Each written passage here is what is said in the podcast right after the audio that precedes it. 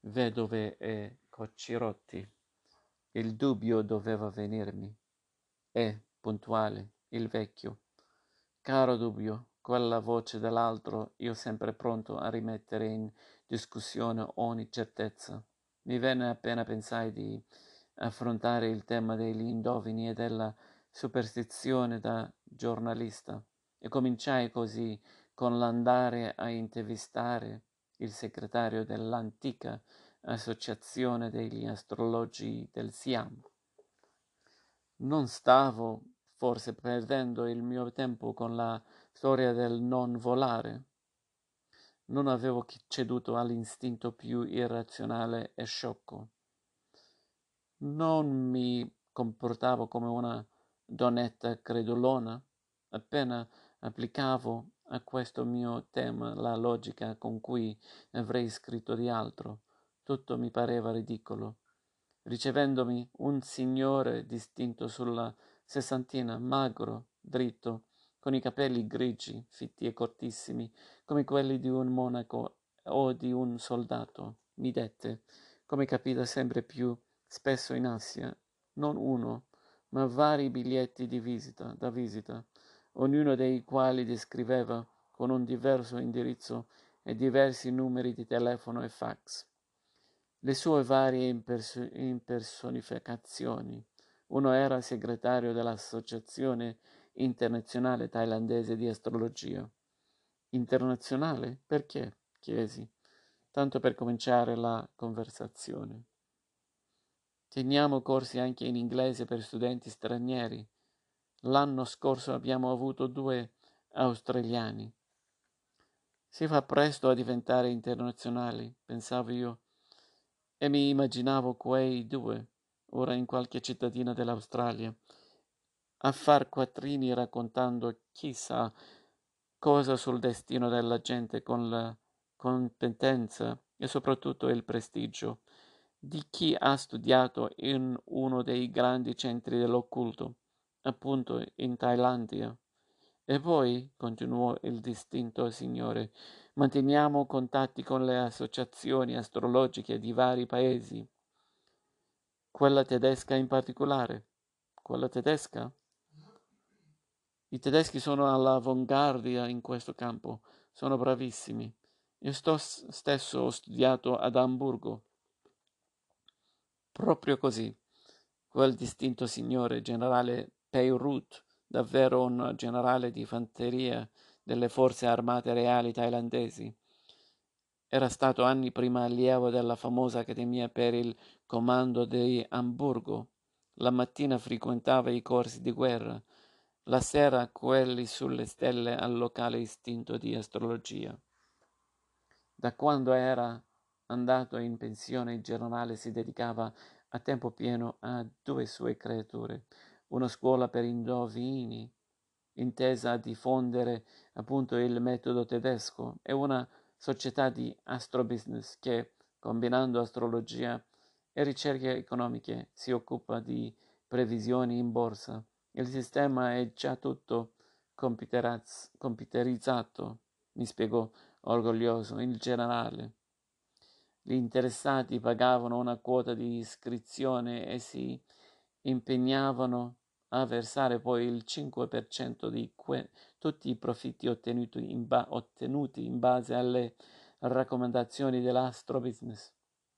Abbiamo già vari abbonati giapponesi, disse, e io mi immaginavo già come questo argomento fosse uno degli argomenti di vendita per attirare nuovi clienti.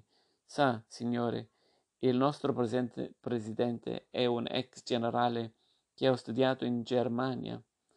Molti nostri clienti sono giapponesi. L'incontro con il generale astrolo- astrologo avveniva nella sede dell'Associazione degli Astrologi di, del Siam, una bella, spaciosa villa di, di legno, costruita agli inizi del secolo, quando il grande re di allora, Chulalongkorn, chiamato poi da morto, Rama Ve, che aveva un ottimo gusto, stava attentissimo a quel che gli architetti facevano della sua capitale. I pavimenti erano di teak lucido, le verande aperte e ventilate da grandi pale che giravano lente ai soffitti. La villa era al centro di uno dei quartieri che più hanno conservato l'atmosfera della vecchia Bangkok, davanti al grande tempio che è in Thailandia un po' come il Vaticano, perché è la residenza del patriarca, il capo della chiesa buddista. Ero arrivato di mattina presto e lungo i marciapiedi decine di bancarelle stavano aprendo, mettendo in mostra chincalierie, chincalierie religiose, portafortuna e scacciamalocchio, piccole immagini di divinità o di venerabili abati del passato, piccoli, verosimilissimi falli di legno da portarsi addosso nell'illusione, comune a tutte le culture, che facciano aumentare la virilità degli uomini e partorire figli maschi alle donne. I Thai hanno un'illimitata fiducia nei poteri dell'occulto e questi mercanti, mercatini di speranze e di esorcismi sono fra i più variopinti e redditizi del paese.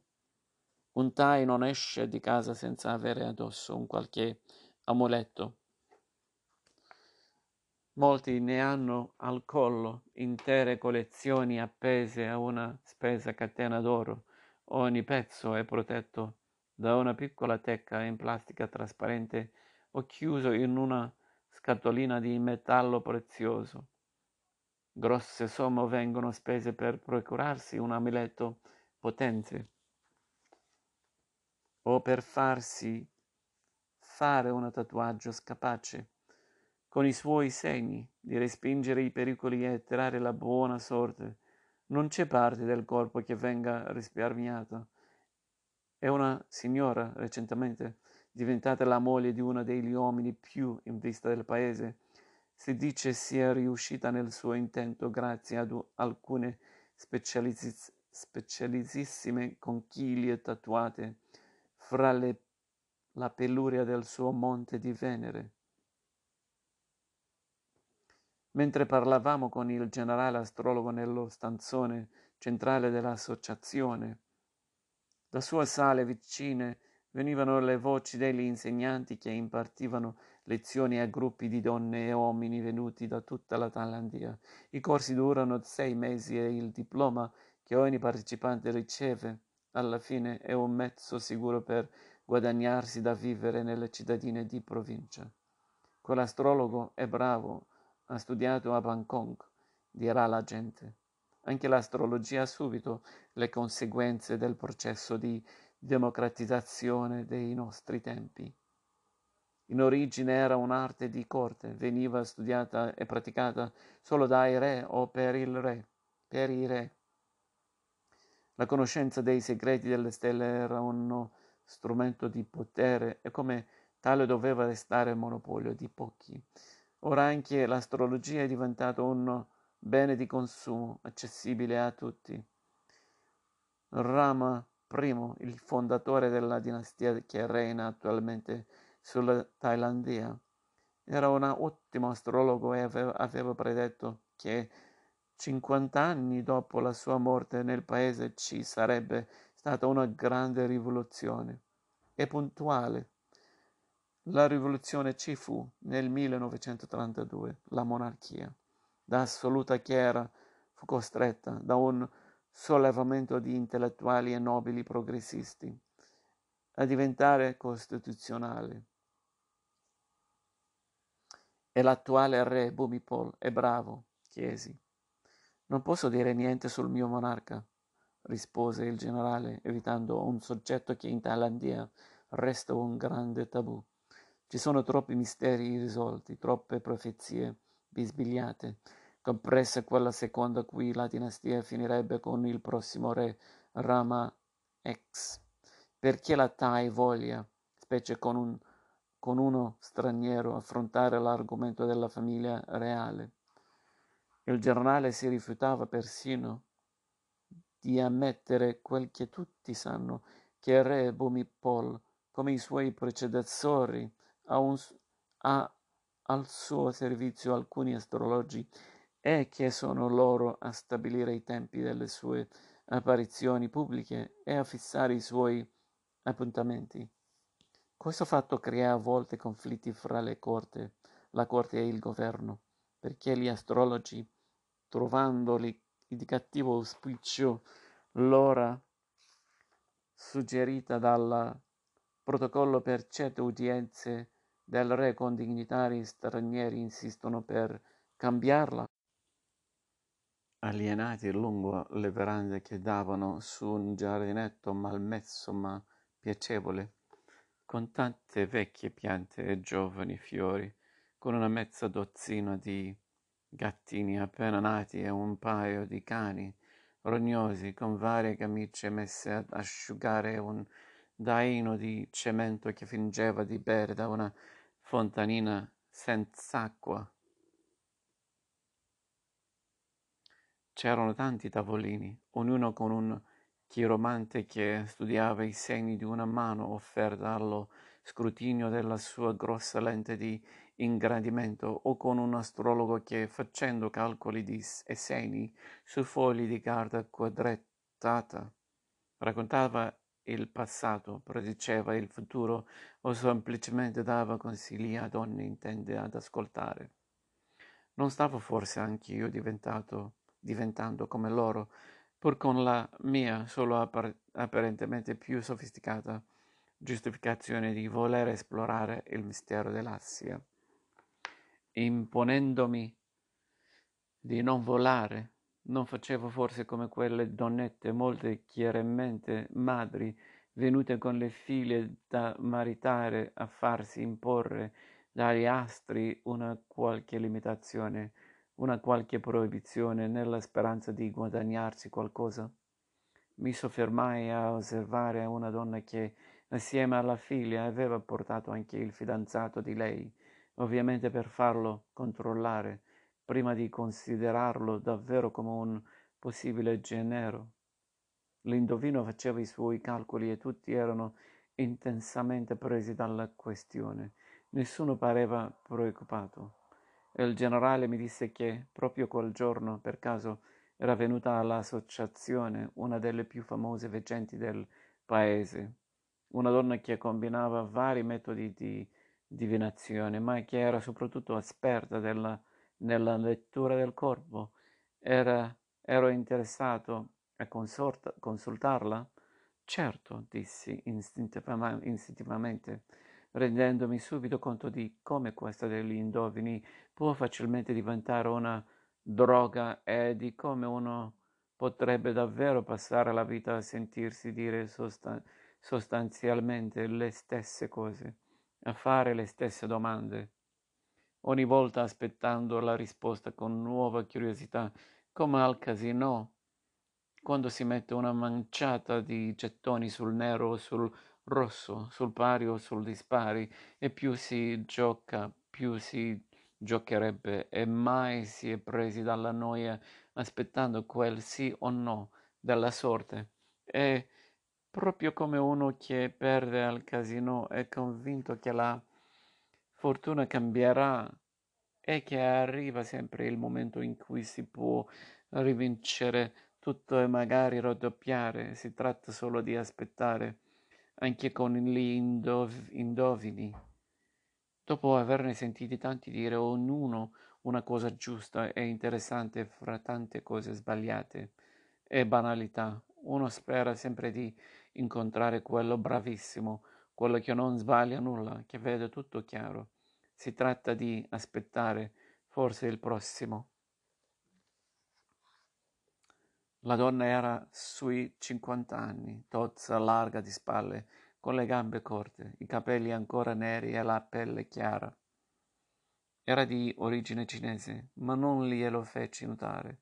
Non volevo coinvolgermi in una conversazione con la quale avrei finito per darle delle indicazioni su chi ero o da dove venivo. Mi sedetti, zitto, davanti a lei, aspettando le sue domande. La donna si raccolse in preghiera, unì le mani davanti al petto e, chinando leggermente la testa, a occhi chiusi, bisbigliò una qualche formula. Poi si mise a guardarmi in faccia con grande concentrazione. Mi chiese di sorridere per osservare, disse le pieghe della bocca, mi toccò le ossa della fronte e le orecchie. Alla fine mi fece alzare, alzare e mi fece tirare sui pantaloni per guardarmi bene i piedi e le caviglie. Questo sistema di divinazione è una vecchia pratica cinese ed ero interessato a vederla applicare a me perché di tante mi pareva quella meno campata in aria. Un corpo, osservato bene, può dire moltissime cose e se c'è un libro in cui andare a leggere il passato di qualcuno e forse anche qualche indicazione sul suo futuro. E certo, quell'involucro di vita che uno si porta dietro dalla nascita, piuttosto che un qualche volume di astrusi calcoli fondati sulla relazione fra le stelle e l'ora in cui si è venuti al mondo, persone nate alla stessa ora dello stesso giorno dello stesso anno non hanno affatto lo stesso destino e certo non muoiono alla stessa ora e hanno forse le stesse righe nelle loro mani? No, Persone con simili caratteristiche fisiche invece hanno spesso simili atteggiamenti, simili qualità e difetti. Non è dunque improbab- improbabile eh, che qualcuno sappia leggere nel corpo della gente i segni della buona e cattiva sorte. Una famosa storia che i bambini cinesi si sono sentiti raccontare da secoli è quella dell'imperatore della dinastia Tang che, ricevendo a sorte a corte di funzionari appena promossi nel difficilissimo esame di Stato. Si rivolse a uno di loro e, dopo averlo osservato ben bene, gli disse che, con la faccia che aveva, non sarebbe mai stato un buon mandarino e che avrebbe solo provocato disgrazia alle gente a lui affidata. Il poveretto era stato il più brillante studente della sua generazione. Aveva superato gli esami con il migliore punteggio registrato da anni in tutta la Cina, ma dinanzi a quel verdetto non gli rimase che togliersi la vita.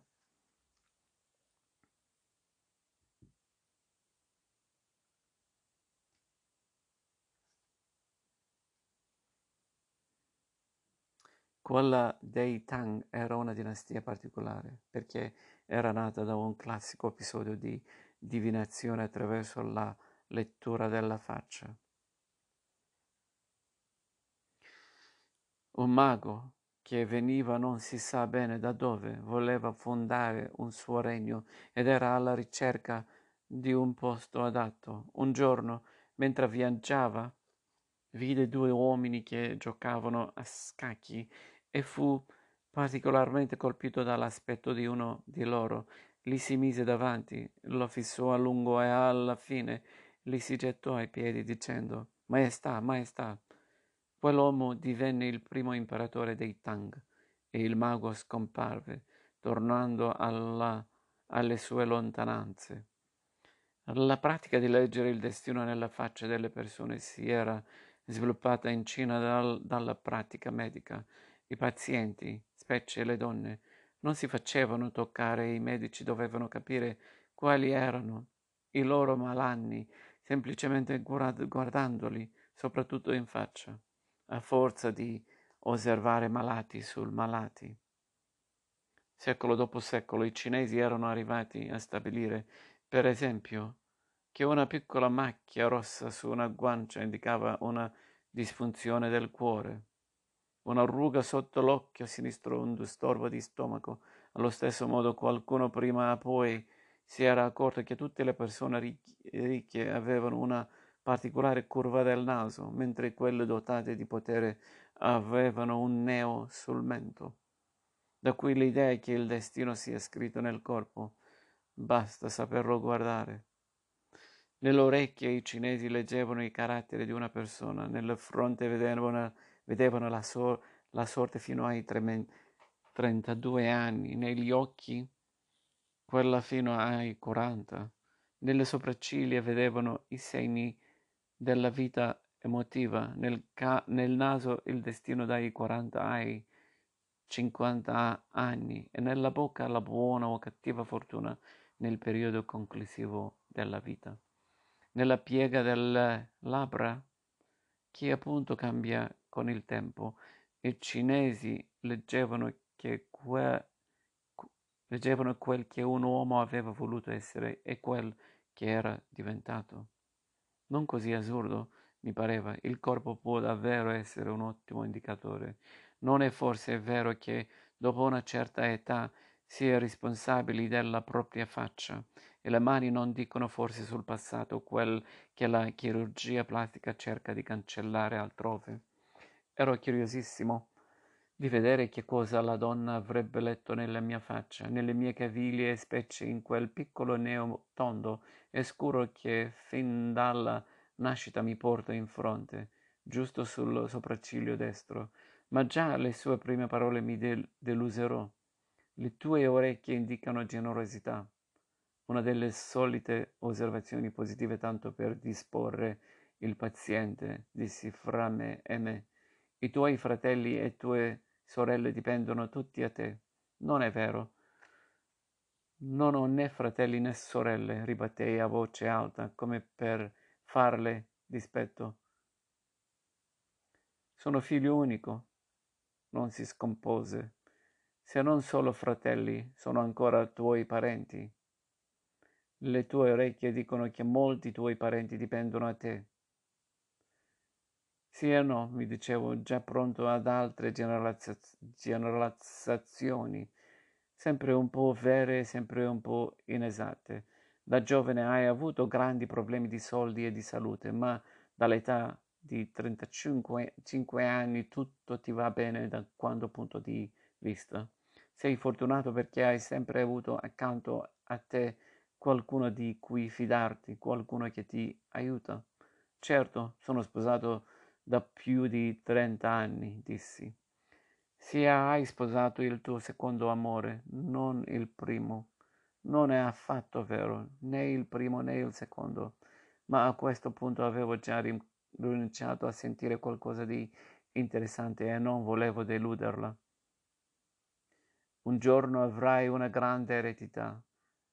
Le orecchie indicano che avrai una grande eredità dai tuoi genitori. Povere orecchie, dicono il falso, se sono loro a parlare, dai miei genitori. E mio padre è già morto, è impossibile aspettarsi qualcosa. Certo che se oggi chiedessi a mia madre, 85enne, è affetta da demenza senile. Mamma, dove hai nascosto i soldi? Lei alzerebbe un mano, una mano e con quello splendido sorriso complice di qualcosa che non sa più direbbero laggiù, laggiù, indicando con assoluta fermezza un punto del, nel vuoto. Ebbene, quei soldi laggiù sono gli unici che potrò ereditare. O devo di nuovo interpretare questa parola eredità e non considerarla solo come sinonimo di soldi? La donna continuò. Nella casa in cui vivi c'è un posto in cui vene- veneri gli dei e i tuoi antenati. È un bene che tu lo faccia, non rinunciarli mai. Ah, questa è una affermazione interessante. Nella casa di ogni asiatico, specie se cinese, c'è un posto di questo tipo. Di solito un piccolo altare e non ci vogliono grandi poteri di veggenza per immaginarlo. È come dire a un buon cristiano, in casa tua c'è un crocefisso ma la donna vede che sono uno straniero, che con ogni probabilità non sono buddista e certo non seguo il culto dei antenati. Eppure, nonostante tutte le evidenze, dice una cosa del genere e ha ragione. In casa mia quel posto c'è. Si è sviluppato con il tempo. Avevo cominciato a interessarmi a quelle statuine di legno di canfora ricoperte d'oro che i cinesi del sud mettono sui loro altari e a Macao ne avevo comprate alcune. Dopo un po' di tempo, vedendole sugli scaffali come fossero, se dei soprammobili, ebbi l'impressione che quelle immagini, tolte dai loro altari, soffrissero, avessero perso di senso, e cominciai ad accendere per loro delle banchette d'incenso. Poi a Pechino, da un vecchio rigattiere vicino alla torre del tamburo, dove passavo ogni tanto a guardare quel che i contadini lì avevano portato da vendere, vidi un bel altare di legno tutto intagliato, di quelli in cui le famiglie di un tempo tenevano le tavolette degli antenati, e lo comprai.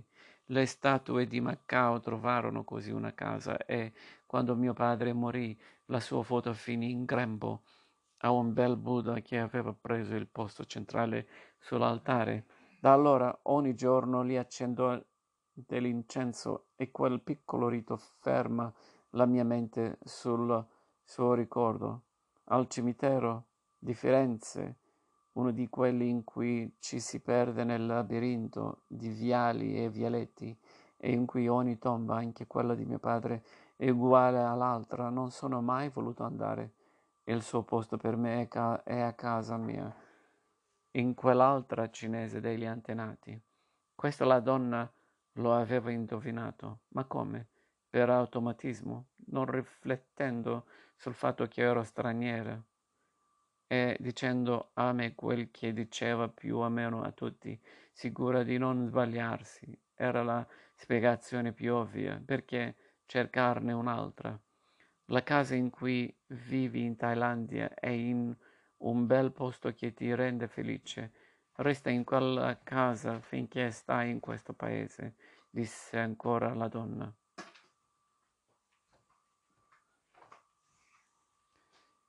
Si concentrò di nuovo sulla mia faccia, rimuginò, disse le solite cose sui soldi che non riesco a tenere bene nelle mani, questo almeno sempre chiaro a tutti. Disse che tendo a essere fortunato, che ho istinto, che ha un incrocio fra due vie.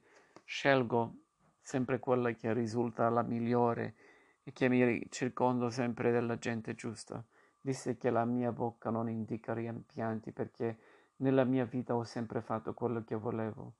Avrai una vita lunga, proclamò, poi si concentrò sul mio neo. Ecco, questo è il segno della tua fortuna ma questo è anche il segno che morirai all'estero.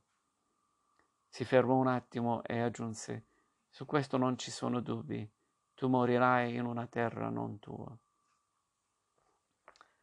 La donna mi chiese se avevo delle domande. Cercai di immaginarmene una e mi venne in mente che, un, che in autunno sarebbero uscito, uscite l'edizione inglese e quella tedesca del mio ultimo libro la storia di un lungo viaggio attraverso l'Unione Sovietica nei mesi in cui l'impero si sfacciava e il comunismo moriva.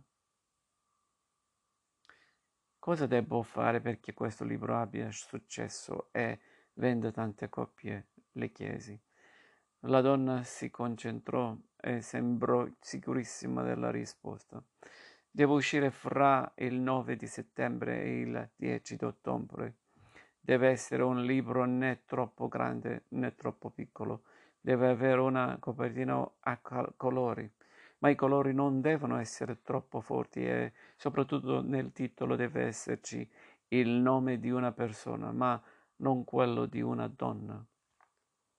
Scoppai a ridere, rallegrandomi che Vladimir Ilich fosse nato maschio. Il libro si chiamava Buonanotte, signor Lenin e la copertina, già decisa da tempo, era appunto di colori pastello. Poi la donna aggiunse, e non dimenticare che devi pregare Buddha e fare offerte all'altare degli antenati, solo così quel libro avrà successo. La donna aveva finito e io, quasi con il timore che aggiungesse qualcosa di sbagliato o senza senso, e così sminuisse la sua certezza del mio libro e alza- mi alzai per andarmene. La donna non volle essere pagata. Chiese solo che facessi un'offerta all'associazione.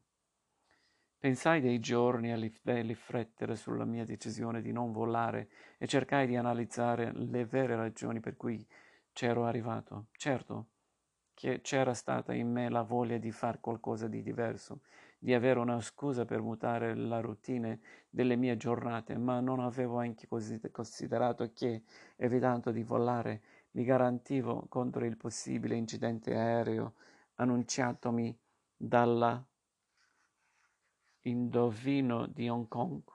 Era ovviamente così, ma ammetterlo mi pesava.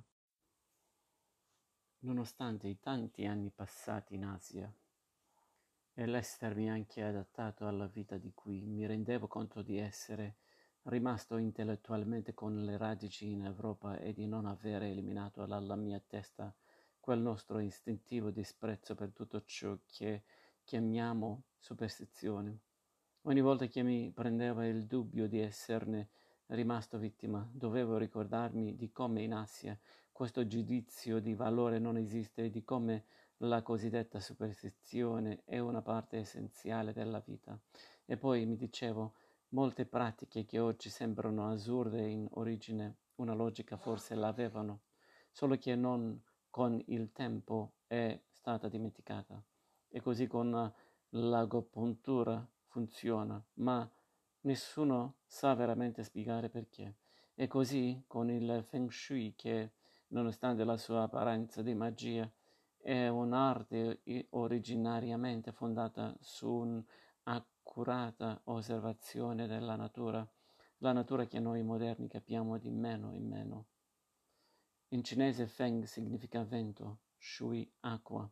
Feng Shui vuol dire le forze della natura e l'esperto di Feng Shui è colui che, conoscendo gli elementi fondamentali di cui il mondo è fatto, sa giudicare l'influenza dell'uno sull'altro, sa valutare l'influsso che il corso di un fiume, la posizione di una collina o la forma di una montagna possono avere su una città o una casa da costruire, su una tomba da scavare. Strano? No. Anche noi con una casa facciamo attenzione a dove batte il sole e che non sia troppo esposta all'umidità. Per secoli e secoli i principi del Feng Shui hanno determinato l'architettura di, dei cinesi, tutti gli antichi insediamenti del celeste impero, a cominciare da quella che oggi è la città di Shan, così come quelli del mondo sinizzato, compresa Hui, la capitale imperiale del Vietnam furono progettati in base alle valutazioni del Feng Shui. Allo stesso modo furono concepite tutte le tom- tombe imperiali, a cominciare da quella di Keishi Huangdi, il primo imperatore, con il suo ora famosissimo esercito di terracotta. La posizione di una tomba nella natura è importantissima. Una tomba ben collocata e ben esposta al ris- respiro cosmico può far vivere l'anima del defunto nell'aldilà e portare felicità e benessere alle generazioni future. La tomba malmessa di un antenato invece può causare continue disgrazie ai suoi discendenti. L'arte di Feng Shui nacque in Cina, ma è oggi una pratica comune a gran parte dell'Asia. Quando qualcosa non funziona, un matrimonio, un affare o una fabbrica, il primo pensiero di un asiatico è che c'è qualcosa di sbagliato con il Feng Shui e consulta un esperto. Alcuni anni fa un casino di Macao, appena aperto, non riusciva di attirare clienti. Secondo l'uomo del Feng Shui, la causa stava nel colore del tetto. Era rosso come quello di un granchio morto, invece d'essere verde come quello di un granchio vivo. Il tetto venne ridipinto e gli affari andarono a gonfie vele. Aneddoti di questo tipo hanno tolto al Feng Shui parte della sua antica rispettabilità, non hanno però ridotto la sua popolarità e il numero delle persone che oggi in Asia, su consiglio degli esperti di Feng Shui, cambiano le posizioni dei loro mobili, il, lo- il colore delle pareti in ufficio la forma della porta di casa per meglio propiziarsi la sorte cresce in continuazione. Persino i serissimi inglesi dalla Hong Kong Shanghai Bank, quando decisero di costruire la nuova grande sede di Hong Kong per evitare grane con il Feng Shui, ricorsero a uno dei più noti esperti della colonia. Durante la fase di progettazione di quel futuristico edificio in vetro e acciaio, l'architetto Norman Foster dovette tenersi in continuo contatto con questo maestro delle forze della natura, prendere atto dei suoi consigli e tener conto delle sue raccomandazioni. Tantissimi particolari architettonici furono decisi a lui, compresa la stranissima posizione delle scale d'ingresso, che non sono perpendicolari rispetto alla strada. Costruita la banca, Foster venne coinvolto nel progetto per il nuovo aeroporto di Hong Kong, a forma di drago, ma la gente non lavorava più volentieri nel suo ufficio. I disegnatori e le segreterie sedute un, una, a una fila di scrivanie si ammalavano in continuazione. Anche gli impiegati seduti alle scrivanie dei piani più bassi e più alti dello stesso edificio non stavano bene. Venne allora l'esperto di Feng Shui, studiò la faccenda e il suo risponso fu questo. La demolizione di alcune vecchie case e la costruzione di nuovi grattacieli nella zona avevano lasciato aperto un varco attraverso il quale i cattivi spiriti arrivano in linea diretta esattamente contro quel pezzo di parete. Per la gente che stava lì era come avere un coltello costantemente infilato nel petto, disse il maestro delle forze cosmiche. Il suo consiglio fu di spostare tutte le scrivanie di mettere delle tende alle finestre e di piazzare degli specchi che riflettessero gli spiriti. Assurdo? Forse, ma fatto tutto questo, nessun impiegato si lamentò più di nulla. Ovviamente anche nel Feng Shui c'è, come in ogni pratica magica, un aspetto di autosuggestione che spiega i suoi successi. E uno crede fermamente che qualcosa possa aiutarlo, capita che qual- qualcosa lo aiuti davvero. Il caso tipico è quello della coppia di anni senza figli e che riesce ad averne un, uno dopo aver cambiato, sul consiglio dell'uomo del Feng Shui, la posizione del letto matrimoniale, nonostante la sua facciata di magia. Quel, quel che è interessante del Feng Shui è il principio di, fond- di fondo, ristabilire costantemente l'armonia del, nella natura per i cinesi tutto doveva essere in equilibrio. Malattie, disgrazie, sterilità o cattiva sorte erano il risultato delle, della rottura di una qualche armonia. La funzione del Feng Shui era di ritrovarla, ecologisti ante litteram e cinesi. La natura la conoscevano bene, non conoscevano altro. I cinesi non sono mai stati dei metafisici, non hanno mai creduto in un Dio trascendente. Per loro la natura è tutto ed è dalla natura che hanno tratto conoscenze e credenze. Persino la loro scrittura, fatta appunto di immagini, viene dalla natura e non, come i nostri alfabeti, da una qualche astratta convenzione. in qualsiasi lingua europea basterebbe mettersi d'accordo che da domani la parola usata per pesce vuol dire cavallo e quella usata per cavallo vuol dire pesce. Non ci sarebbe alcuna difficoltà. In cinese invece sarebbe impossibile perché il carattere usato per scrivere pesce è un pesce e quello usato per cavallo è un cavallo. Al contrario dell'uomo occidentale, che da secoli ha distinto fra il mondo del divino e quello naturale, per noi Dio crea la natura. Per cinesi per i cinesi i due mondi non sono distinguabili, Dio e natura sono la stessa cosa. Per questo la divinazione è una sorta di religione e l'indovino è anche teolo- teologo e sacerdote. Per questo in Cina, fino all'evento del comunismo, la superstizione non è mai stata repressa, come invece è avvenuta, avvenuto in Occidente, dove la religione l'ha sempre vista come la sua antitesi e l'ha duramente combattuta. I cinesi e con loro quasi tutti gli asiatici non si sono mai preoccupati di questa distinzione fra religione e superstizione, così come non si sono mai posti il problema, anche questo tipicamente occidentale, di definire ciò che è o non è scienza. L'astrologia, per esempio, i cinesi l'hanno praticata per secoli senza mai chiedersi se le sue basi fossero scientifiche. Ai loro occhi funzionava e questo bastava, mica sbagliato dopo tutto. L'astrologia cinese è fondata sul calendario lunare. Un anno è fatto di 12 lune nuove alle quali ogni 12 anni se ne aggiunge una tredicesima. 12, 12 anni costituiscono un ciclo. Ogni anno è caratterizzato da un animale, il topo, il bufalo, la tigre, il coniglio, il drago, il serpente, il cavallo, la capra, la scimmia, il gallo, il cane, il maiale. Il primo giorno dell'anno è quello della prima luna, per cui l'anno comincia sempre in una data diversa, che cade però immancabilmente fra gennaio e febbraio. L'animale dell'anno in cui si nasce ha un enorme influsso, su personalità e destino.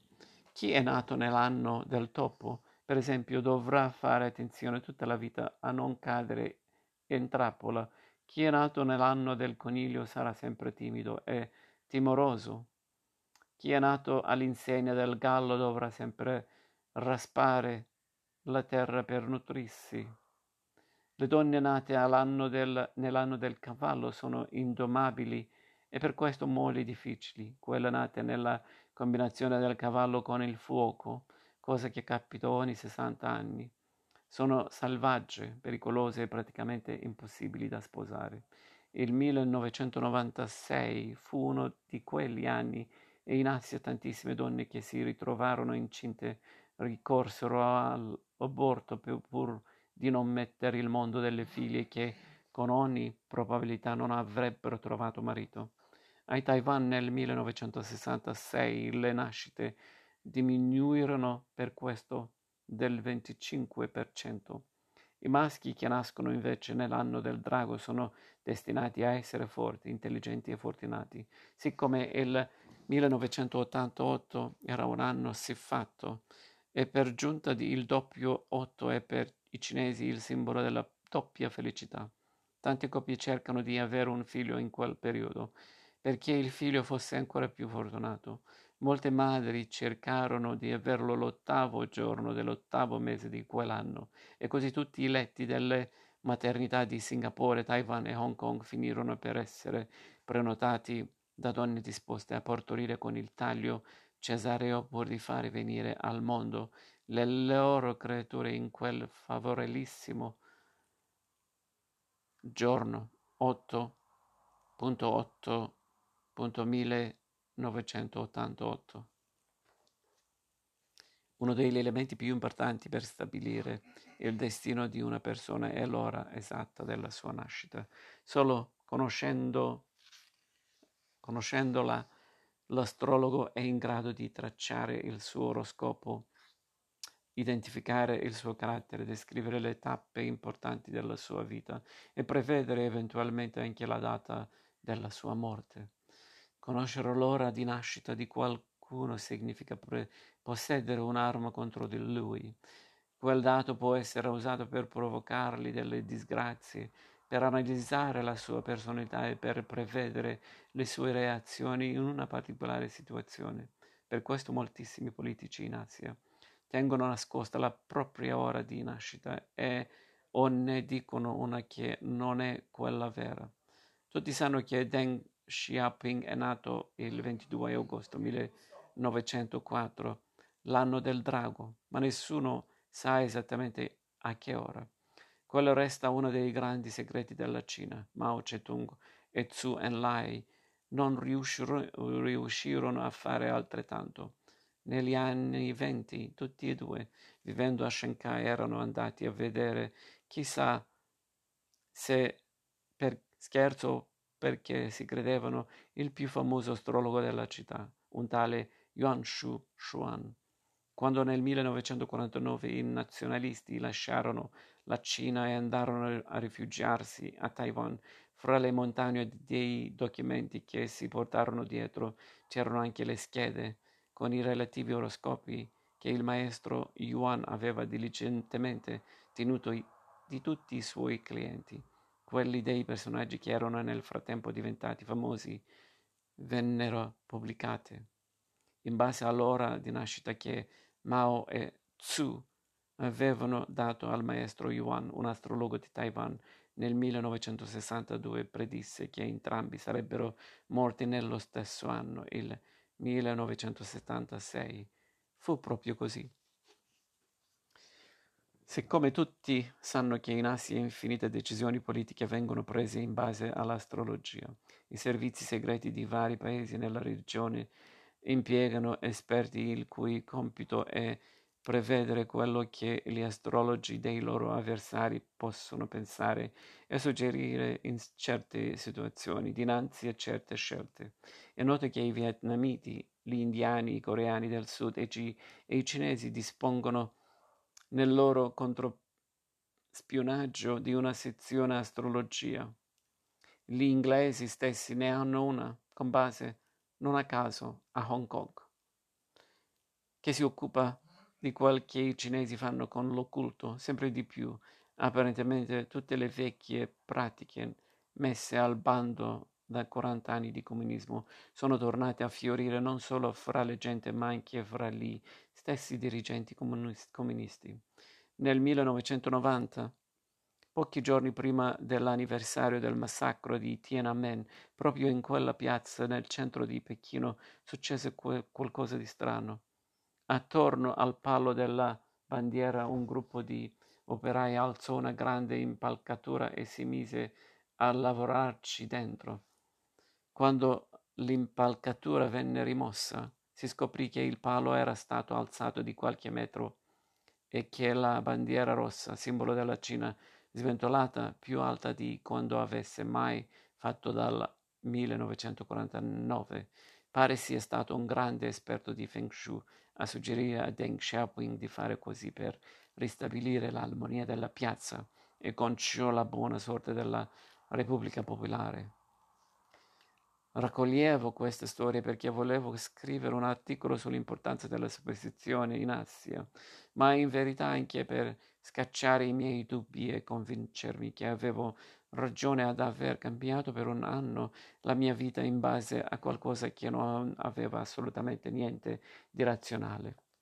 Ma non era così gran parte della vita che avevo attorno, specie in Thailandia, bastava farci caso. Nessuno in questo paese si meraviglia se, come è successo con l'ultimo governo, il Ministero della Scienza e della Tecnologia, prima di prendere possesso del suo ufficio, si consulta con un monaco buddista per l'ora propizia e decise di rimandare la sua inaugurazione di tre giorni. In Thailandia è pratica comune che certe importanti dichiarazioni vengano fatte in giorni ritenuti di buon auspicio, così come non è strano che un politico citi gli astrologi per tranquillizzare l'opinione pubblica sullo stato dell'economia o, problemi, o sui problemi della sicurezza del paese. Nel pieno della guerra del Golfo, quando la Thailandia, a causa della sua posizione filoamericana temeva di essere nel mirino dei terroristi islamici, il primo ministro Katikai convocò una conferenza stampa e disse non c'è da preoccuparsi, la Thailandia sarà risparmiata, risparmi- risparmiata, ma l'ha detto il mio astrologo. Nessuno rise, tutti sapevano che Katikai dice, diceva sul Sirio. Un paio di mesi prima si era fatto togliere un neo sotto l'occhio sinistro perché quello stesso astrologo gli aveva detto che li portava male. Nel febbraio del 1991 Katikai venne rovesciato da uno dei soliti colpi di Stato dei militari, ma dopo alcuni mesi di pacifico esilio a Londra tornò a vivere a Bangkok. Anche in quel colpo di Stato l'occulto pare abbia giocato un ruolo non indifferente. I generali che arrestarono Katikai e li presero in potere erano appena rientrati da un misterioso viaggio in Birmania, durante il quale si erano caricati di quella speciale energia che nel 1988 aveva permesso ai loro colleghi birmani di compiere con successo il loro colpo di Stato.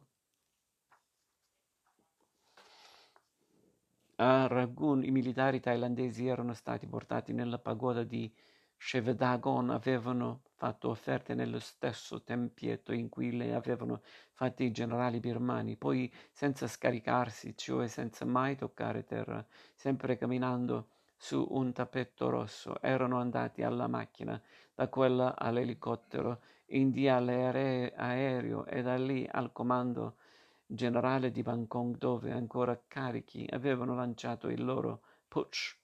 Che è successo? Grazie all'energia birmana? A Bangkok molti lo credettero. Quel loro successo però non durò a lungo. Un anno dopo il colpo di Stato cominciarono le dimostrazioni popolari e il generale Sukhinda, diventato nel frattempo primo ministro, dette all'esercito l'ordine di sparare sulla folla. Le vittime furono alcune centinaia, quando esattamente non lo si saprà mai. Una delle voci fu che molti cadaveri vennero portati via sal- dai soldati e bruciati di nascosto in qualche zona remota della giungla. La crisi si risolse, un, in, l'intervento del re Sucinta si dimise, ma prima di farlo dichiarò un'amnistia generale che mise lui e gli altri responsabili del massacro al sicuro da ogni possibile azione legale. I dimostranti, disse Suchinta, erano morti non per colpa sua, ma perché era il loro karma di morire. I più si dettero pace. Solo un gruppo di irriducibili democratici trovò inaccettabile che nessuno venisse punito per la morte di tante persone e ricorse alla magia nera per farsi giustizia. Una demoni domenica mattina sulla grande piazza di Sanam Luang, davanti al palazzo reale, si svolse una strana cerimonia.